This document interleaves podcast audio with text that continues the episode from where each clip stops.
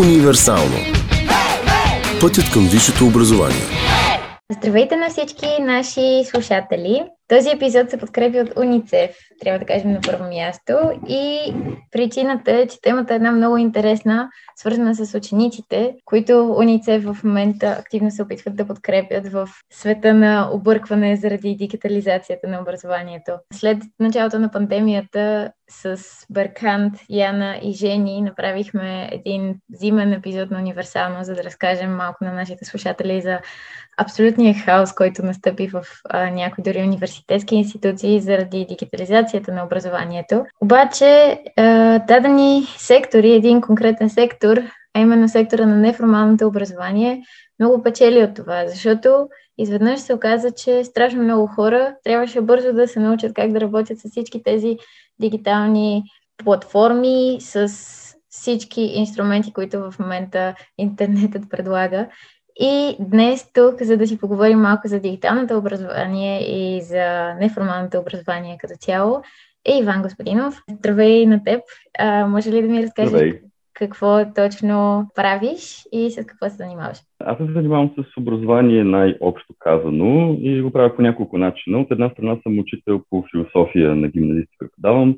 А, от друга страна се занимавам с проекта за превеждане на български язик на Кан Академията. Това е един безплатен образователен сайт с изключително много материали, с които може да се учи на български язик. Всъщност нашата работа от една страна е да го превеждаме на български язик, да го разпространяваме, да а, питаме по съответно българските учители, кое е по програмата, как може да се а, подреди, нали, съответно, за да е по-полезно в класната стая и така нататък. Но също така обучаваме учители. А, не знам дали споменах, нашата организация се казва Образование без раници създадена е през 2015 година и целта малко или много е да направим такова образованието, че да няма нужда изобщо човек да отива на, с раница на училище повече. Целта ни е наистина да се опитаме да дигитализираме българското образование доколкото можем. Нали, от една страна, това, което споменах е предоставяме безплатни образователни ресурси. Става въпрос а, и за видеоуроци, и за статии, а, и за много важно, между другото, упражнения към тях. Нали, не просто някакви тестове, които човек там сам да си проверява, примерно да си прави някаква проверка, а, а, а упражнения, които наистина ти дават обратна връзка, т.е. показват ти на колко процента си освоил дадени задачи по математика, примерно, или еди кой си урок по физика, примерно. Също тази платформа може да се използва и с учител, а, съответно, може би най-често в България така се използва, а, но, но дава много добра обратна връзка, наистина дава яснота, нали, както ти спомена, а, наистина в интернет а, обучението често е хаос, а, и може би то трябва да си остане такова, но има все пак някакви платформи, които а, така успяват да подредят нещата в някакъв а, добър вид. И, и в случая Khan Academy наистина просто постоянно показва и на учениците, и на учителите всякакви графики за това къде са им пропуските, какво знаят, какво не умеят, а все още как могат да го постигнат. И, и това дава една много хубава яснота на, на образователния процес и, и се надявам също така да, дава и сигурност на, на учениците, че те наистина могат да научат всичко. Всъщност това е ам, и мотото на, на Кан Академията.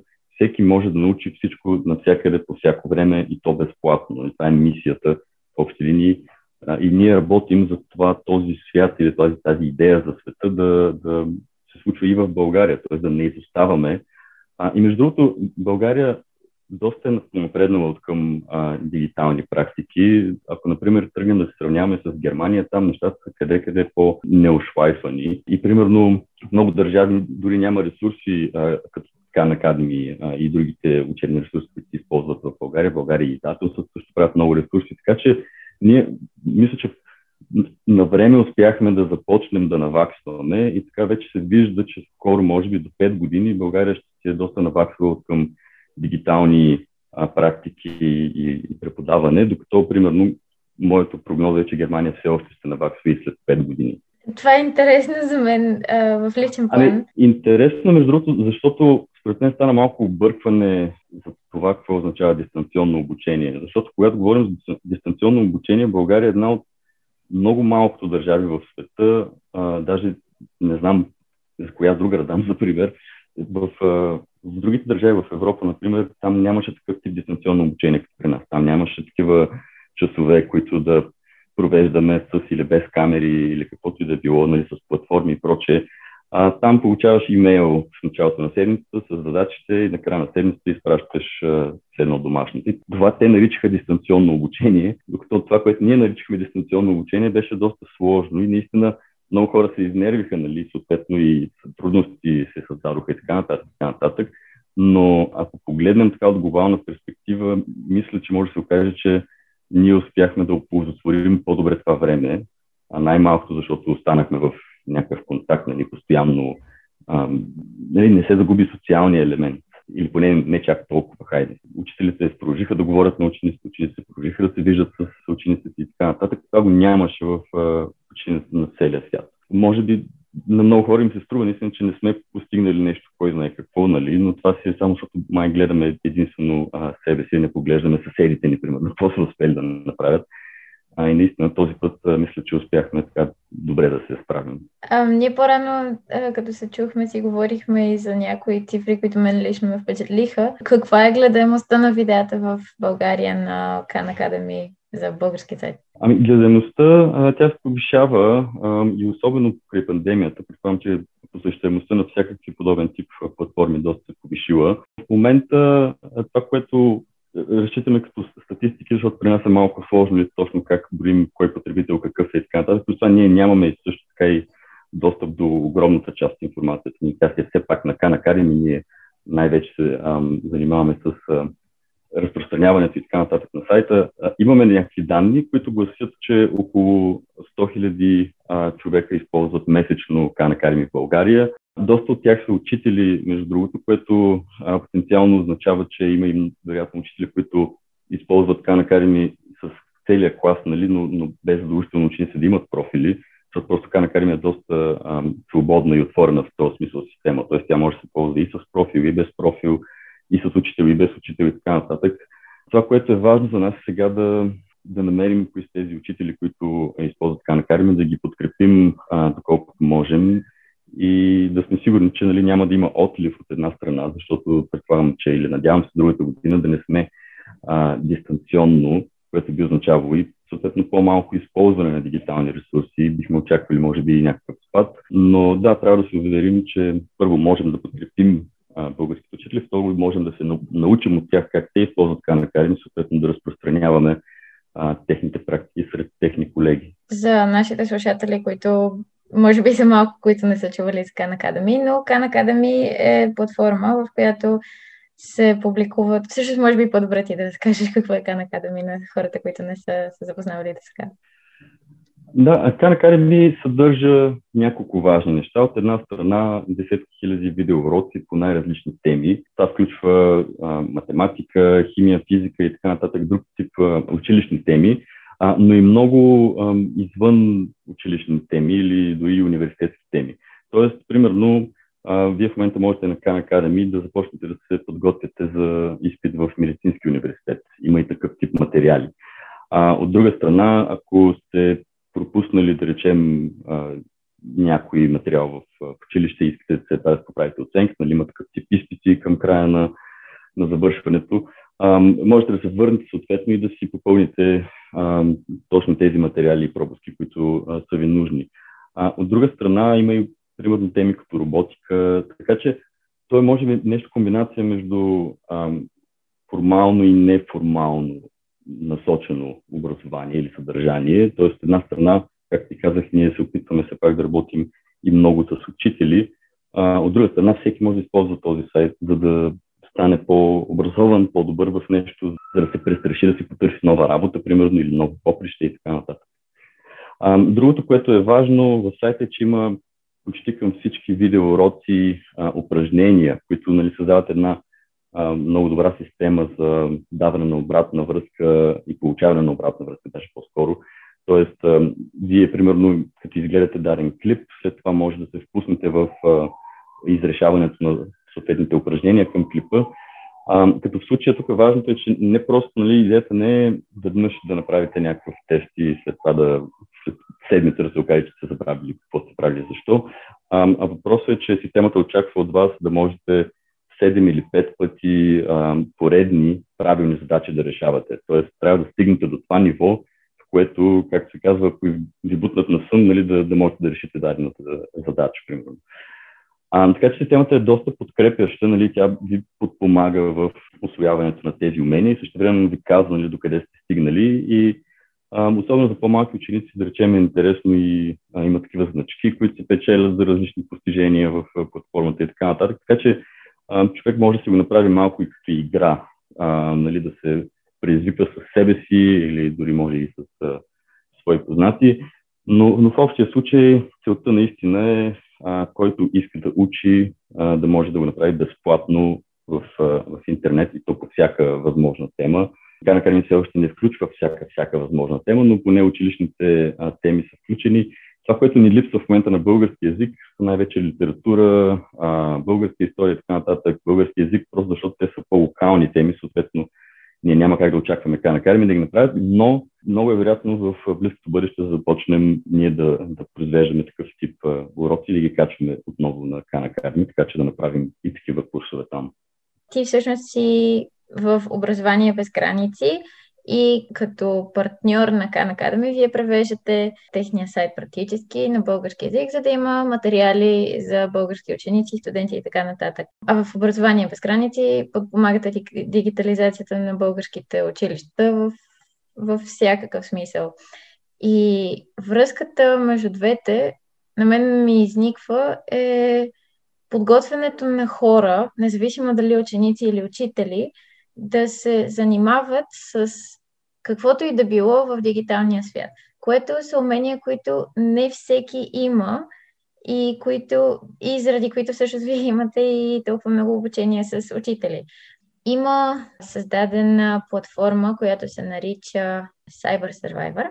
Платформата Cyber Survivor е кампания за дигитална грамотност, която да подпомага критичното мислене, специално млади хора, за да може младите хора повече да разпознават фалшиви новини, да се справят с кибератаки, обаче също времено и да се занимават с материали онлайн, в крайна сметка, да наистина да придобият дигитални знания. Имаш ли впечатлението, че младите хора в днешно време сами успяват да се ориентират в дигиталната среда? Вие правите обучение за учители, така че имаш и представа как учителите успяват да се подготвят за тази дигитална среда. Ами, според мен никой не е реално подготвен за сегашната дигитална среда, защото първо интернетът се промени. А, не знам дали, мисля, че много малко хора се дават сметка, но а, това, което в началото беше интернета, беше нещо много близко до някаква невероятна книга, която всеки може да разлисти и да намери в нея информация. А, нали, това е времето преди да работех въпросните социални мрежи и преди да имат толкова много алгоритми, които следят а, всичко, което правиш в интернет, разбират ти си интересите, ти си, какво искаш да си купиш, почват ти предлагат реклами на базата на това и така нататък, така нататък. А, та, интернет изведнъж от, от тази книга се превърна в нещо, което е, е малко по-различно. Принципът, който се промени е вместо ние да търсим вече информацията, вече информацията търси нас. И това, което се получава от една страна, според мен е едно поколенческо неразбиране за, за това в какъв интернет в момента участват учениците, защото техните родители и изобщо по-възрастните хора си спомнят едновремешния интернет или по-толкова някаква безобидна медия. Обаче тези тенденции с фалшивите новини и така нататък са може би от преди около 10 години нали, така много сериозно стана този проблем в медийната и дигиталната среда и ще става все още по-сериозен, защото това, което нали, предстои е да виждаме все повече а, такива фейк клипчета, в които нали, примерно еди кой си президент може да каже еди какво си, просто защото някаква програма позволява да се направи такъв монтаж. Тоест, все повече и повече нещата в интернет ще стават неясни човек ще трябва да се чуди това сега е истина ли, не е ли истина, къде да проверя, а, кого да питам и така нататък. И според мен все още не, човечеството не е успяло съвсем да се напасне към а, тази нова медия и както казах, тя самата се промени. И до какво води това? От една страна, а, учениците са бомбардирани с всякаква информация, от друга страна пък учителите не са съвсем подготвени да реагират на това. Нали, примерно, при провеждане на час, съм сигурен, че доста ученици могат да кажат някакви неща, които странични на темата, нали? но все пак са част от богатата обща култура, която човек може да се набави сам от интернет. Обаче за учителите понякога е трудно изобщо да интегрират а, такъв тип информация, нали, свързани с интереси на учениците и така нататък в учебния процес. И проблема е, че в момента тази информация е супер много и на учениците наистина им е по-интересно все пак да се информират за света и живота от а, интернет и все още има ученици, които и книги четат, но не чак толкова интересно а, да се информират в училище, съответно. Така че учителите трябва да, да разберат, според мен, как работи тази информация, как се ам, насочва, защото това, което се получава е, това пак е свързано с интересите за учениците, мисля, че говорихме преди малко. Много е лесно човек в днешно време да се задълбая в единствено и само в това, което е интересно или е решил, че му е интересно. Нали? Много често се говори за тези социални балони, които се създават в социалните мрежи, т.е. аз получавам нали, съдържание най-вече на базата на това, кои са ми приятелите, те какво харесват, аз какво харесвам, къде сме ходили на почивка, какви снимки имаме и така нататък, така нататък. И, и изведнъж, нали, колкото повече информация получаваш от този си близкия кръг, толкова по-малко получаваш от някаква альтернативна, друга, друга информация, която може да замисли, примерно, или да те убеди да се откажеш от някое виждане свое и така нататък. И в момента новите поколения просто са някакси пуснати по тази парзалка на информацията, нали? И, и не е много ясно докъде ще стигне това. Та учителите, според мен, трябва да внимават и да се опитват да разширяват кръгозора от интереси на ученици, а, а не да се придържат изцяло към техните собствени лични интереси, защото интернет така или иначе това го прави в момента. Тоест, а, все пак някой друг трябва да се появи тук в ролята на човек, който да ти покаже, бе има и а, по-различни начини да се мисли за това или има други факти, примерно, които трябва да се вземат предвид, когато а, мислиш за това и така нататък. Сега другото, което е, че много такъв тип конспираторско съдържание свързано и с някои теми от биологията, примерно от физиката и така нататък. Така че учителите също трябва да, да помислят как да се подготвят за това нещо. Т.е. наистина да убеждават учениците, че има различен начин да се разсъждава върху а, такъв тип проблеми нали, и, и не е просто не можем нали, да прочетем някакви неща, които ни харесват в няколко стати и да решим, че това е света или еди какво се еди, що си. Да, има, има на, на много нива обърквания и, и много проблеми наистина мисля, че в бъдеще а, те първа ще се разрешават тези проблеми. Примерно, другото, което се получава в момента е, че в момента израстват първите поколения, които имат данни за себе си от самото си раждане. А, тоест, нали, това са хора, които като станат на 20 години, примерно, ще могат да си проверят домашните работи от първи клас, да речем, или нещо подобно. И е интересно от една страна какво ще правим с тази информация, а, кой ще я притежава тази информация и така нататък. Защото друго, и сега приключвам по тази тема, друго притеснително, което се случва е, че вече технологиите, дигиталните технологии знаят повече за нас в някои случаи, отколкото ние за самите себе си. Нали, Тоест за тях е много по-лесно да предвидят, примерно, че аз, ако си купувам медики си продукти и имам медик какво си ежедневие, нали, правя едики си неща, те могат да предположат, че аз след еди колко си време може да развия еди каква си болест. Нали, има вече такива алгоритми, които на базата на информация за поведението, започват да предполагат, че, че ти може да имаш някакво ам, здравно състояние, т.е. здравен проблем, за който ти самия нали, не предполагаш, но а, все пак а, машините могат да, да изчислят с някаква вероятност, че ти ще имаш здравен проблем. Много интересният въпрос е кой разполага с тази информация, защо аз примерно не разполагам с нея, трябва ли само аз да разполагам, окей okay, ли някой, в смисъл, даже не е някой друг, ми окей okay, ли машини да знаят повече за мен, или компютри, отколкото аз самия знам за себе си. Това е философския въпрос в случая. Та ние още не сме стигнали като общество даже до, до, до обсъждането на тези неща. Нали? Все още говорим за това, че е прекъснал интернет или че някой мютнал учителя си и така нататък. Всъщност ние тръгнахме от а, платформи като Cyber Survivor, които под формата на безплатни приложения успяват да накарат учениците да развият своите дигитални умения. Това е нещо подобно на това, което а, вие в образование без раници правите с а, учителите. С и въпросът да. беше, да, и въпросът беше доколко са полезни и доколко са полезни подобни инициативи. Според мен са доста полезни, именно и предвид нали, това, което обяснявах до преди малко, е, че все още не, не водим достатъчно сериозните разговори, все още не разбираме достатъчно добре как интернет влияе или ще ни повлияе нали, на израстването на образованието и така нататък. И колкото по-дигитално грамотни сме, толкова по-подготвени сме изобщо да се справим с тези проблеми. А, за съжаление, няма някаква много специална подготовка, може би, в, в училищата и наистина а, тази задача остава в неправителствения сектор или в бизнеси или в доброволци, инициативи и така нататък. Но е хубаво и дори предполагам, че нали, нашата публика е а, по-скоро от ученици. Имайте предвид, че и вие самите може да предложите на вашите учители подобни тип съдържание и да ги насърчите да се занимавате с тези теми.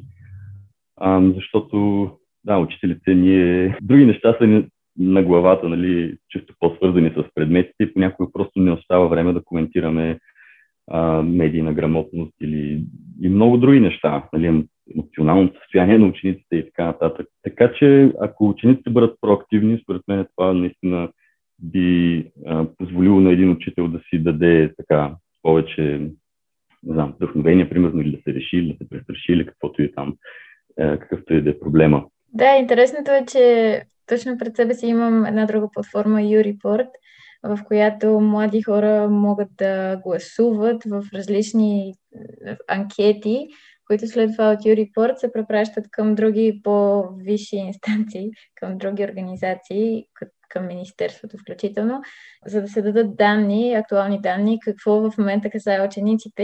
И статистика, която ам, имам пред себе си в момента е, че 26% от анкетираните а, ученици са притеснени от това колко е малко или колко е недостатъчно обучението на учителите. Смятат, че в образованието обучението за учителите е много важно.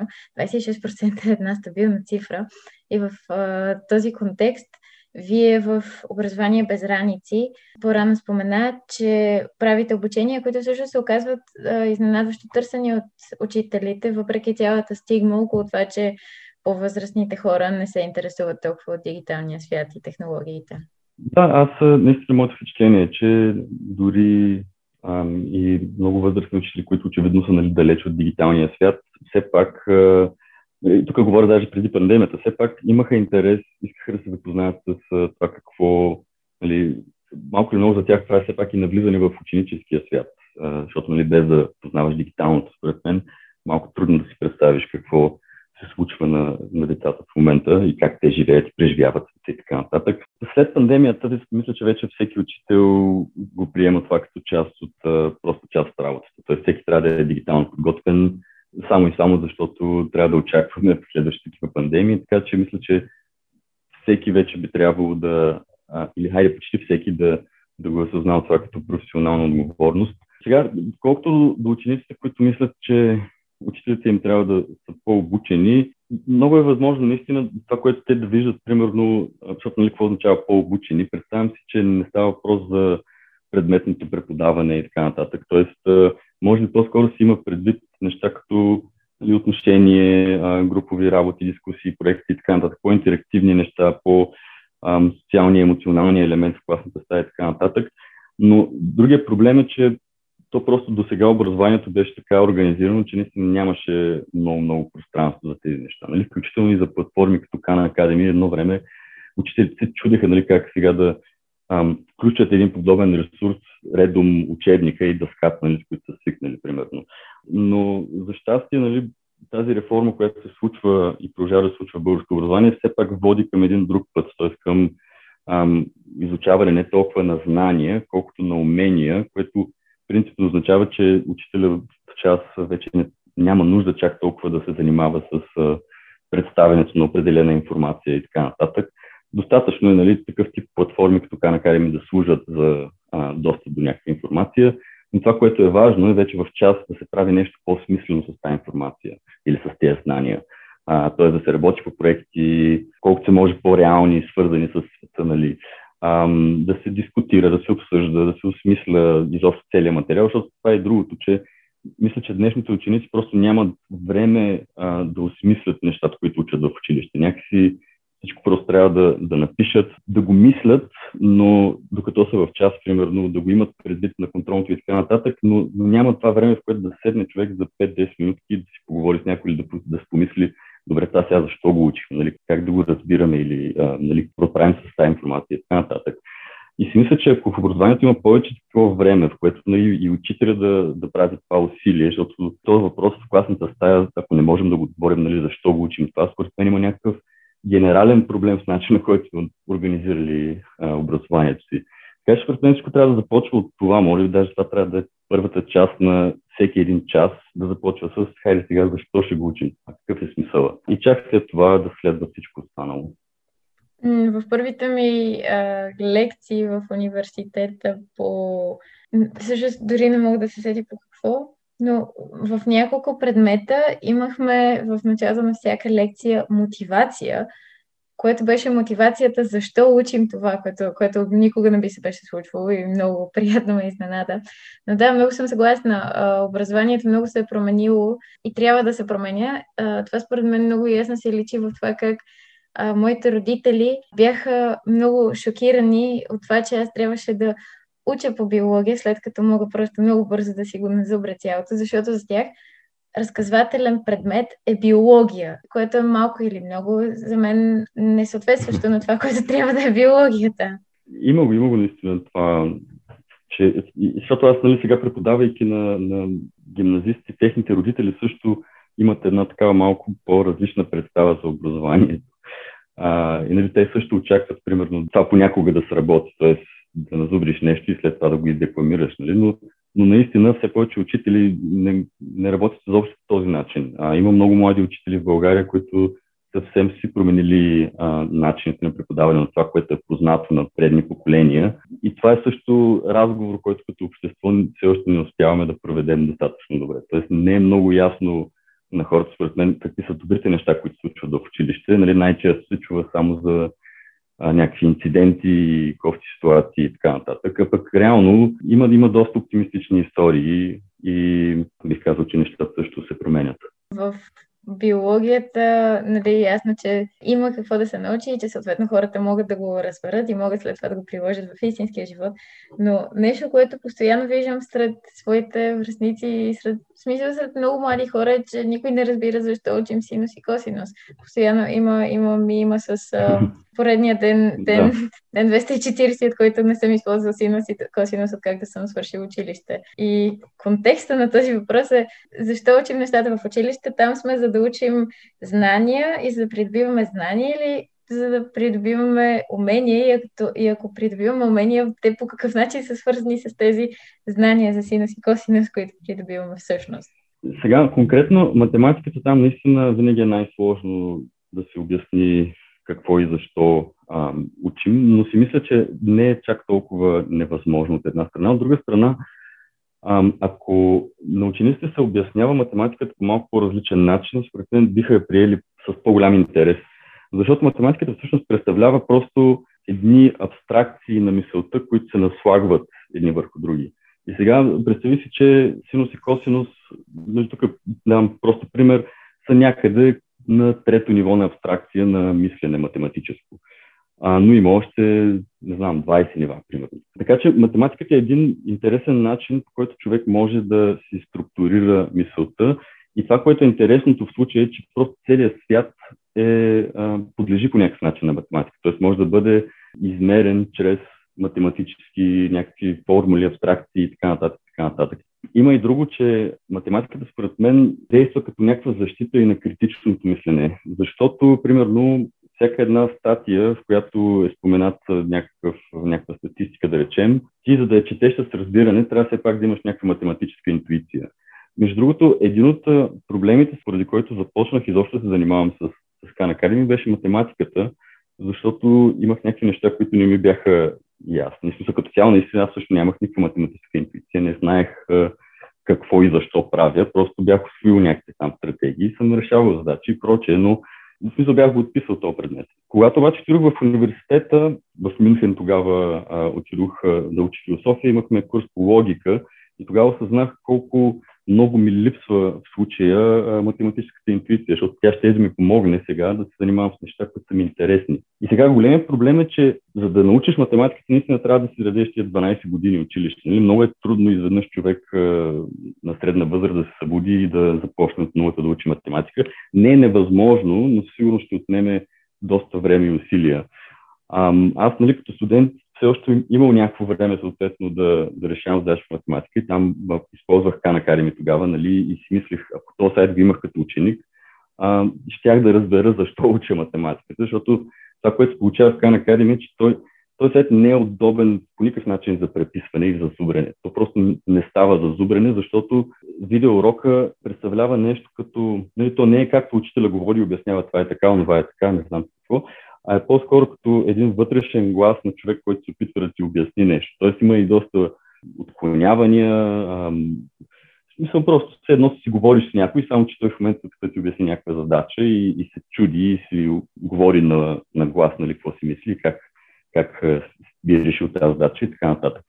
А, така че този видеоурок ти дава всъщност ам, някакви начини да мислиш за тези задачи, а не някакво решение на тези задачи. Така че, според мен, това е, че наистина, тъй като математиката просто може да бъде, всичко може да бъде изразено в това, то просто не се сещам какъв интерес или, или какъв предмет а, не би бил свързан с математиката. Нали, дори един режисьор, да речем, може в някакъв момент да се окаже, че за да си направи филма така, както наистина би искал да го направи, не трябва някакво математическо познание или трябва да може да разбира, примерно, един грел математик как ще звучи смислено или не. Например, наскоро гледах един сериал с едни физици, които говоряха като те уж са преподаватели в университета, професори, но целият диалог беше абсолютно лаически, все едно в фризьорския салон някой си говори за физика.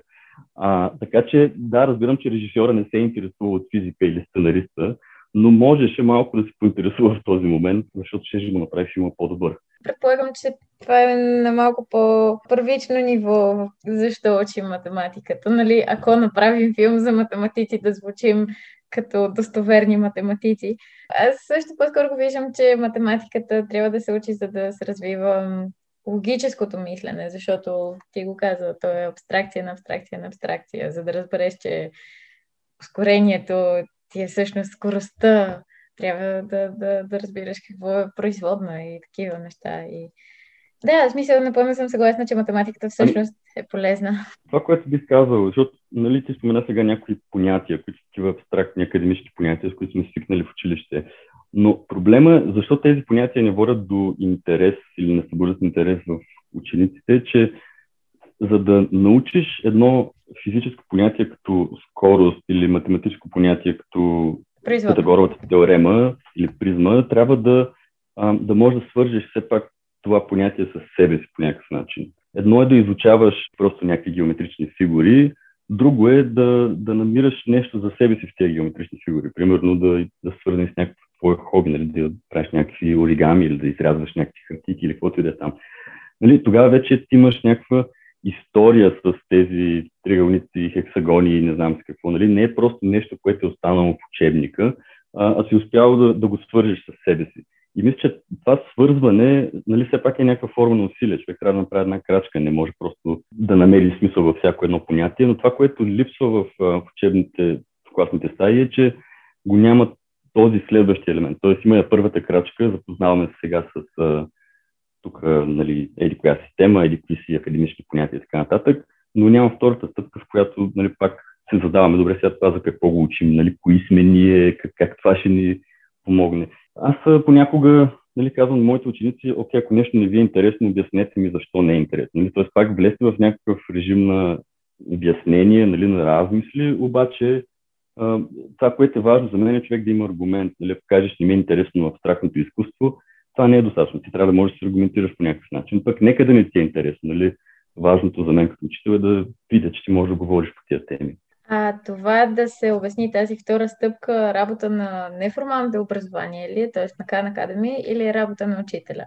Това да се, бъде интереса в, в предмета, това да свържеш какво е производна с mm-hmm. интерес, като обичам да карам коли. Добър въпрос. Според мен винаги би трябвало това да се случва във връзка с някакъв педагог, учител или настойник, може и да е роднина и така нататък. Но въпросът е да има диалогичност, защото ако учим без след това да, да обсъдим или да можем да, да обсъдим това, което сме научили с някого, то просто си остава като някаква информация и съответно след време просто се изтрива или се забравя и така нататък. Нали? Но като започнеш да, ако говориш за нещо с някого, то вече ти оставя малко като спомня, нали, аха, аз си говорих с Ели кого си за а, призмите, ускорението и така нататък. И, и в този смисъл неформалното образование ам, има според мен много добра роля в случая, защото а, първо изкарва учениците от тяхната среда. Нали? Ако някой отиде на някакъв лагер, да речем, или на някакво събитие, свързано с, с изучаването на неформални умения.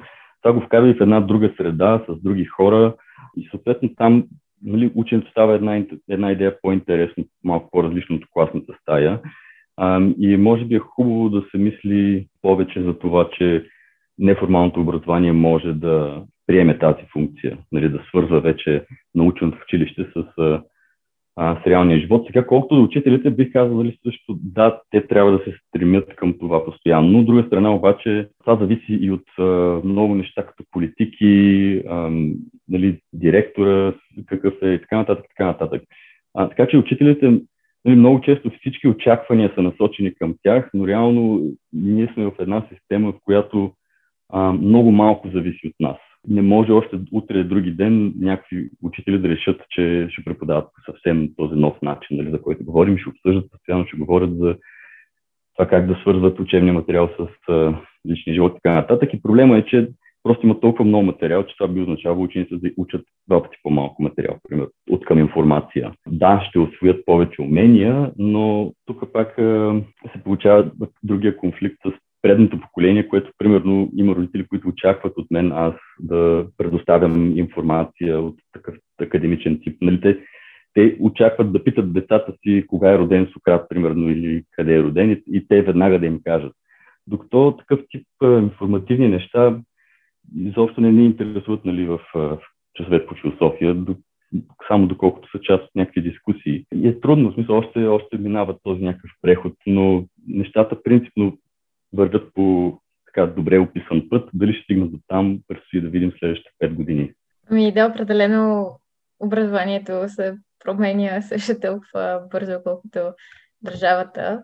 В връзка с това как родителите ни възприемат някакви теми, някакви предмети и как ние ги възприемаме тези предмети, просто все още е много интересно, че формират се малко два фронта. С това, че образованието се променя, започват а, и учителите да губят едната си функция на извор на информация и започват тази тяхна функция да се предлага на, на други неща. Тази тяхна функция се приема от а, неформалното образование, като платформи, като Khan Academy и като други онлайн източници. Да, и, дори Википедия също. Да, макар че всички винаги си имаме на ум за Википедия, но учителите малко започват да формират втори фронт, започват да се разделят.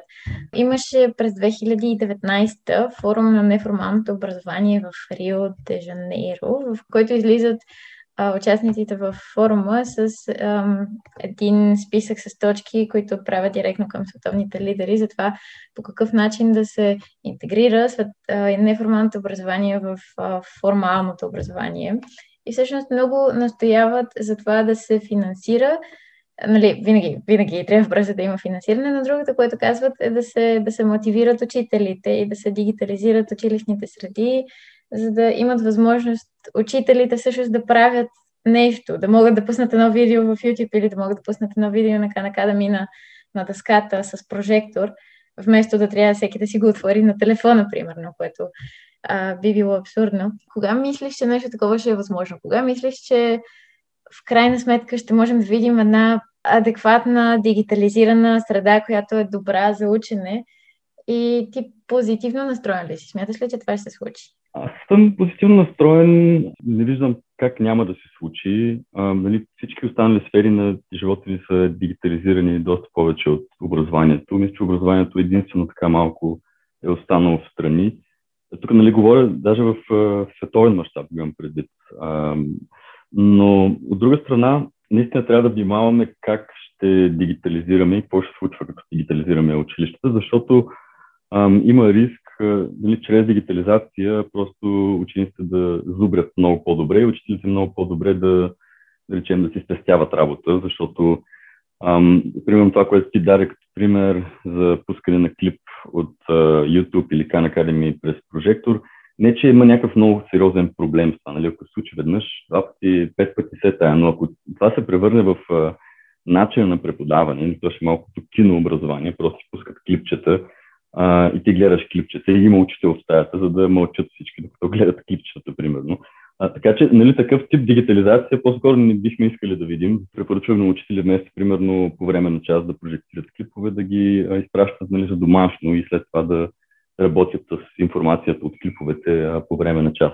Така че, от към техническите а, обезпечения, мисля, че българските училища съвсем скоро ще са вече оборудвани достатъчно добре а, да се случват всякакви дигитални процеси. От към, от към учителите, покрай пандемията също можем да кажем, че ако не всички, то повече вече имат компетентностите за някакъв дистанционен, нали, дигитален съответно процес.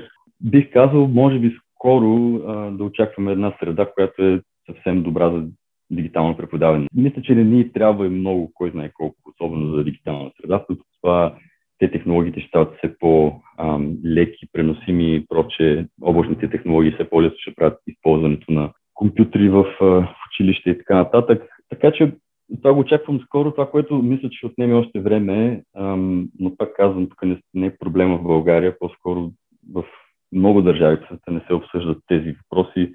Просто тези детайли за а, нали, как се използват тия данни, къде отиват, кой разполага с тях, а, нали, как се използват тези платформи, дали се използват с добра педагогика или с не толкова добра педагогика и така нататък. И така нататък. Тоест, самите технологии няма да решат проблемите на образованието.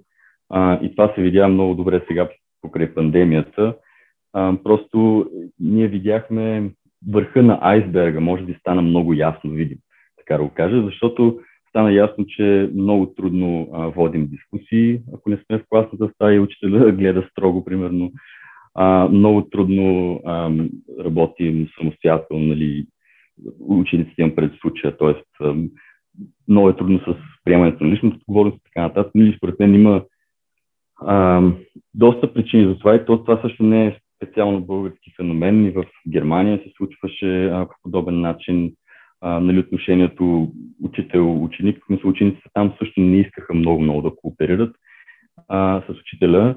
И, и причината според мен е, че нали, изведнъж случва се тази пандемия, става кризата в образованието и сега изведнъж учителите се сетиха, че Окей, okay, тук като казвам учителите им по-скоро преди образователните институции се сетиха, че а, без мотивация учениците не могат да учат, че трябва да изградим уменията за самостоятелно учене, защото иначе не можем да провеждаме дистанционен процес, че трябва да дигитализираме, нали, да са обучени учителите и така нататък, така нататък изведнъж просто всички проблеми на образованието изкочиха нали, наяве и се видяха от всички.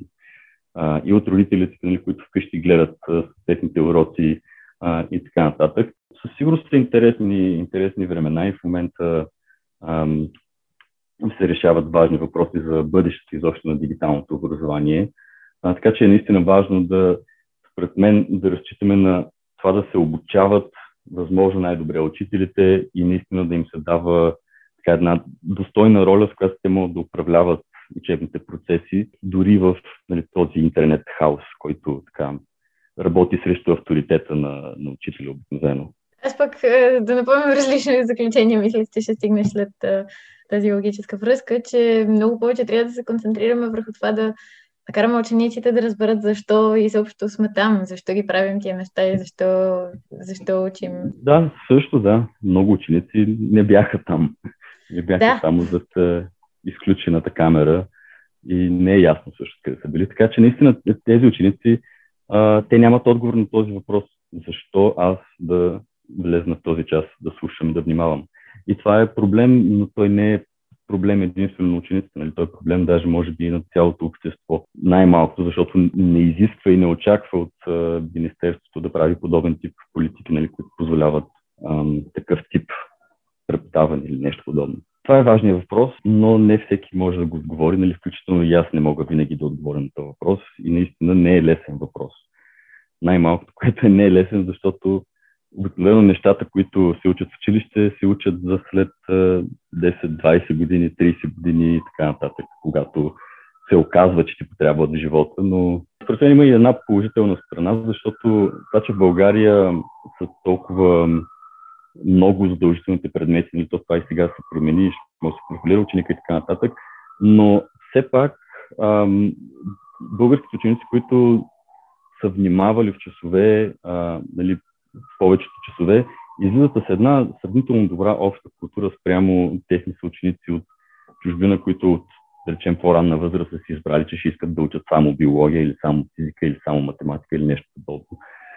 Така че според мен не е съвсем фатално, че човек учи математика дори и без да, да е съвсем сигурен защо, защото просто най-малкото, за да се застрахова, че някой ден няма да се окаже, че много би искал да знае математика и че вече е доста късно обаче. Та логика не работи за ученици. Тоест, не е ясно, че това не е убедително. Ама ти го казваш, много, много хора, и включително не само ти, но много възрастни спрямо мен хора, в момента започват да учат нещо напълно различно от това, което са завършили. То не на, не на 20, не на 22, не на 24.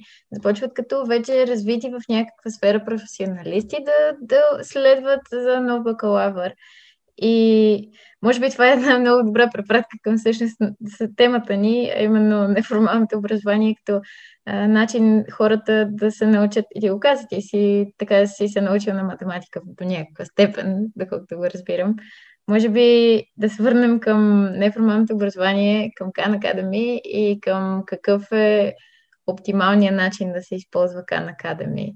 Да, ние засегнахме някои такива въпроси, но може би с едно-две изречения, за мен наистина оптималният начин е да кажем едни гимназисти, защото за по-малки ученици там мотивациите са различни и така нататък, но когато човек стане вече 8, 9, 10, 11, 12 клас. Аз приемам, че това е един зрял човек, който може да отвори интернет и да научи там нещо ново. И за мен тези хора наистина трябва да осъзнаят, че в момента просто никой няма оправдание за да не учи. А, нали, има ученици, които, примерно, аз съм преподавал и немски язик като втори чужд те ми казват, ми господин, мен пък ми се учи испански. И добре, окей, отваряш Duolingo и почваш да учиш испански. Но аз трябва да ти пиша оценки немски и, си учи испански. А, така че, нали, ако искаш да учиш роботика, окей, отваряш карен и почваш да учиш. Ако искаш да учиш медицина, ми да, окей, почвай. Независимо, че това не кореспондира много с а, училищната реалност, все пак а, всеки може да започне още днес да изучава нещо ново и то просто с няколко години натрупване, ако започнеш в гимназията, а, ще си осигуриш доброто кариерно, академично бъдеще в дарената сфера и така нататък.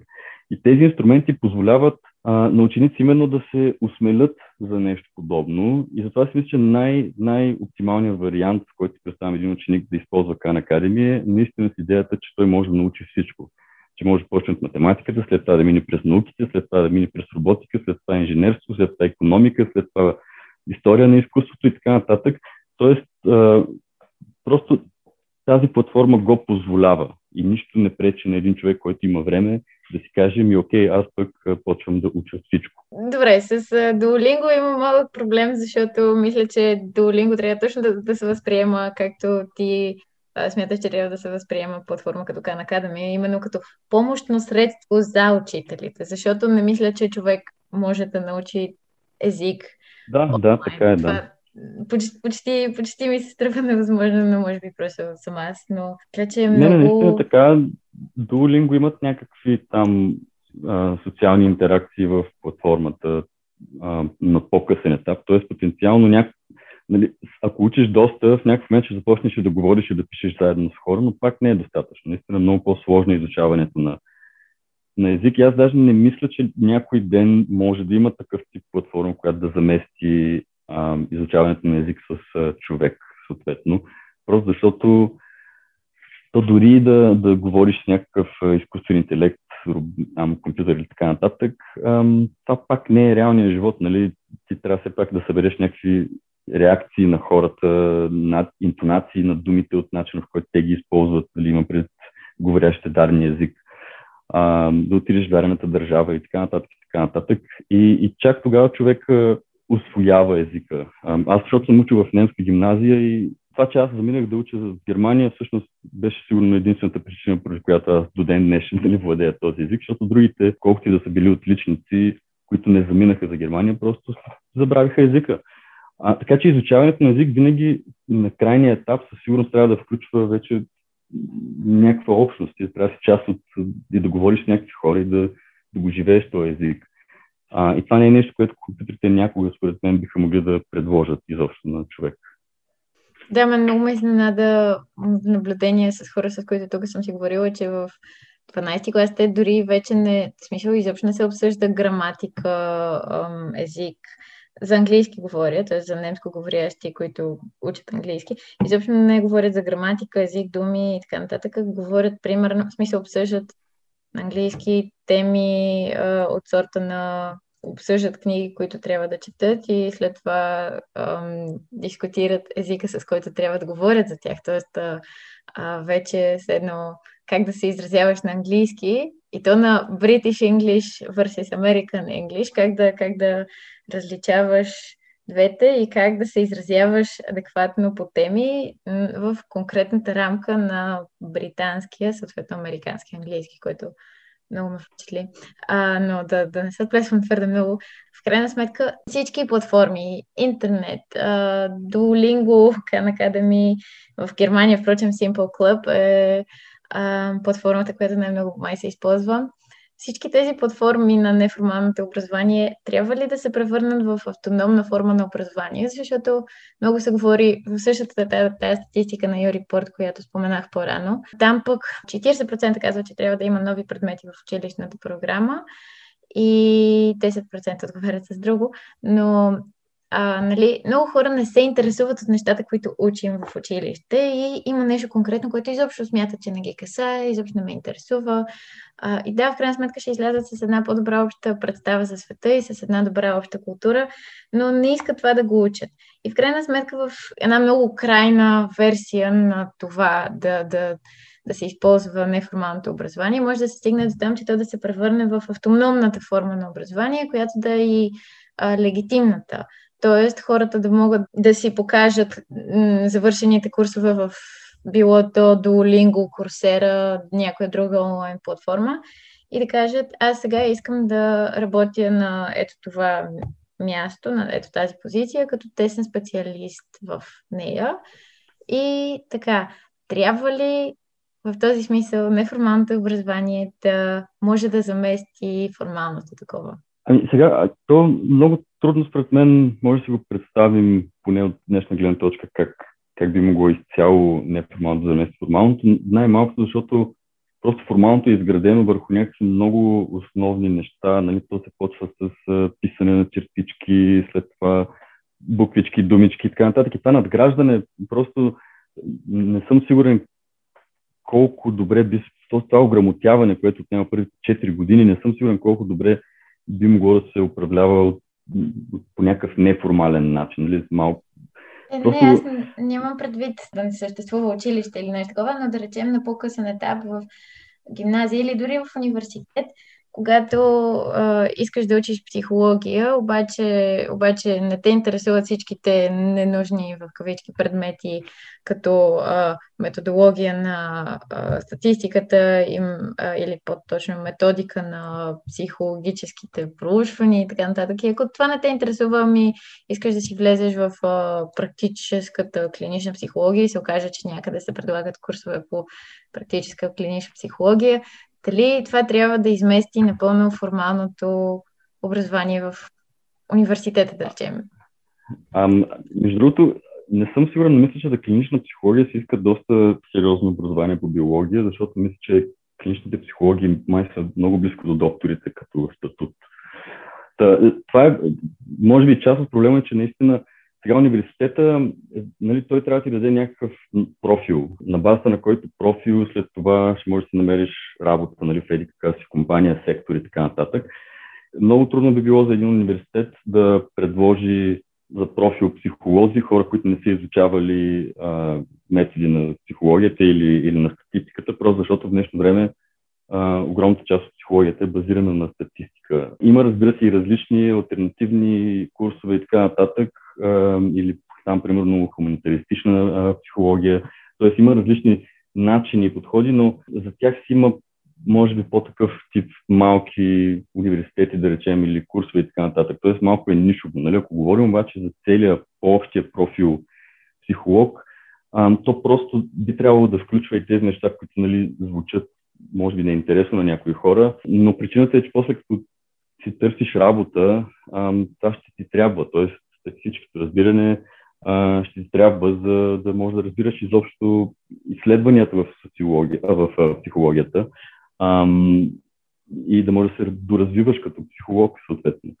Тоест, мисля, че нали, формалното образование някакси дава всичките възможни бонуси, а, обаче неформално се опитва да, да направи този нали, пакет от услуга, който прави смисъл за, за някакъв много по-голям контекст. Неформалното образование не разполага все още с а, ресурсите и с времето на формалното. Нали, едно е да учиш 12 години в училище, друго е да посетиш 12 неформални обучения или да изгледаш 12 курса в курсера и така нататък. А, просто чисто от към обем време са много големи разликите, за да мога да кажа да, неформалното може да замести формалното. Мисля, че си имат различни функции и, и мисля, че ако едното замести другото, тогава вече няма да има тази дуалност формално-неформално. И това не знам, примерно, може да направи нещата още по-сложни и хаотични. Но от друга страна, сега бих съветвал, примерно, учениците наистина да се да разгледат всякакъв тип а, университетски материали и курсове. Нали, на, на самите сайтове на университетите често има такива. Може даже и да пишете на някои професори, има хора, които с удоволствие биха ви изпратили там някакъв курс по нали, въведение, да речем, за да се запознаете наистина с какъв тип съдържание, с какъв тип теми ще, ще се занимавате, ако запишете дадена а, дисциплина и така да преценяте малко по-информирано. Сега това не е много лесно. Аз не мога да кажа, че съм, самия аз съм го правил, когато съм кандидатствал, но наистина си мисля, че понякога тези решения за академичното ориентиране и кариерното ориентиране са доста неглижирани в България и много често а, хората записват нещо само заради заглавието и тук там евентуално са видели заглавието на някой курс, но това не е достатъчно информация според мен, за да прецени човек сега в този университет ли ще уча тази специалност или малко по-различната и така нататък. Наистина бих предложил да, да се опитате да си дадете възможно най-много време и буквално може да изкарате някой курс в курсера, за да видите как е, нали, за да може след това да вземете това правилно решение за вас, нали, за вас правилно, защото иначе се губят едни 4-5 години, примерно, после се чудиш нали, какво да правиш дарена специалност и така нататък. Често чуваме за, за това в България. Да, правят нали, че за такива случаи е има курсове допълнителни за хора, нали, могат да се запишат да станат програмисти, примерно, или така нататък, да се преквалифицират, но и това не е съвсем толкова лесно, ам, защото дори известна част от работата на програмистите също се автоматизира. И когато един човек а, реши, примерно, на 30 години да се преквалифицира на програмист, това в момента е възможно, но много е вероятно след 20 години, примерно, вече да не е възможно, а, в смисъл в който тези по-лесните работи, които можеш да научиш чрез някакъв курс и да дойдеш в компанията и да кажеш, аз това мога да го работя, а, много тя ще се автоматизират. И може би в някакъв момент хората няма да са чак толкова мобилни, в смисъл, т.е. няма да им помага чак толкова за а, работата, тази възможност да се преквалифицират на програмисти, примерно. Нали, тази тенденциозно някакси в България, за толкова споменавам. Това е в смисъла на както примерно да си преподавател по руски, общо можеш и да си просто човек, който е роден в Русия. Или може да си учил руски е, на много високо ниво, пък за да си преподавател по английски вече трябва да имаш не знам си каква степен. Не, не бих казал. Всеки и преподавател по руски пак трябва да има много сходно образование на този по английски, просто разликата е в, в езика. Ам... А, не, аз по-скоро не мога да разбера предното, предното изказване. Окей, okay, това, как... това, което имах предвид е, че просто в момента е лесно да се преквалифицираш а, като програмист, защото а, не, а, е, не е полезно. трудно човек да стане програмист. Но след време, след 20 години, когато тези по-лесните работи, които в момента програмисти правят, се автоматизират от а, изкуствен интелект, това би означавало, че този курс, който в момента аз мога да взема за еди кой си компютърен език, след 20 години същия нали, човек на моето място няма да има възможност точно да го вземе, защото просто компютрите ще правят това, което аз бих научил сега в този курс. Това им преди, че малко се изчерпва възможността човек да се преквалифицира. Тоест, след 20 години, за да станеш програмист, вероятно ще трябва да учиш и математика, и всички други сериозни неща, защото просто хората няма да имат нужда от хора, които само пишат езици, а, защото голяма част от това, което пише компютрите, могат и започват да го правят. А, ще имат нужда от хора, които мислят по-концептуално, разбират по-сериозни сложни въпроси, а, което нали, човек не може да се научи на такова нещо от а, просто някакъв курс. имам предвид. Но пък затова имаме неформалното образование като много-много общ термин, който включва и това да пишеш статии за Teen Station, да правиш подкаст, за да се научиш да си журналист. Или пък а, имаш възможността да работиш а, практически в някаква сфера, за да се развиваш като професионалист в нея.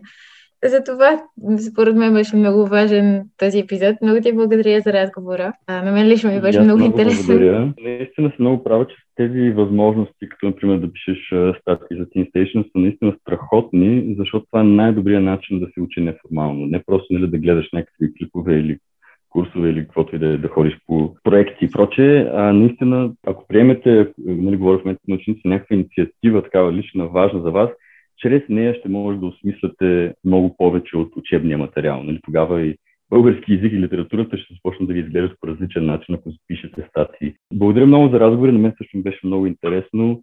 И ако някой, примерно, би искал да научи повече за нас, в Facebook може да намерите на образование без раници или Кан Академия. Ние също от време на време работим с доброволци, пускаме стажове за ученици, така че може и да следите и да се включите някой път. А, още веднъж много ти благодаря. И, и на мен също ми беше много приятно. И на нашите слушатели пожелавам много хубав ден. И до следващия епизод на Универсално. Абонирайте се за нашите подкасти във всички платформи Mixcloud, Spotify, Google Podcasts и Apple Podcasts.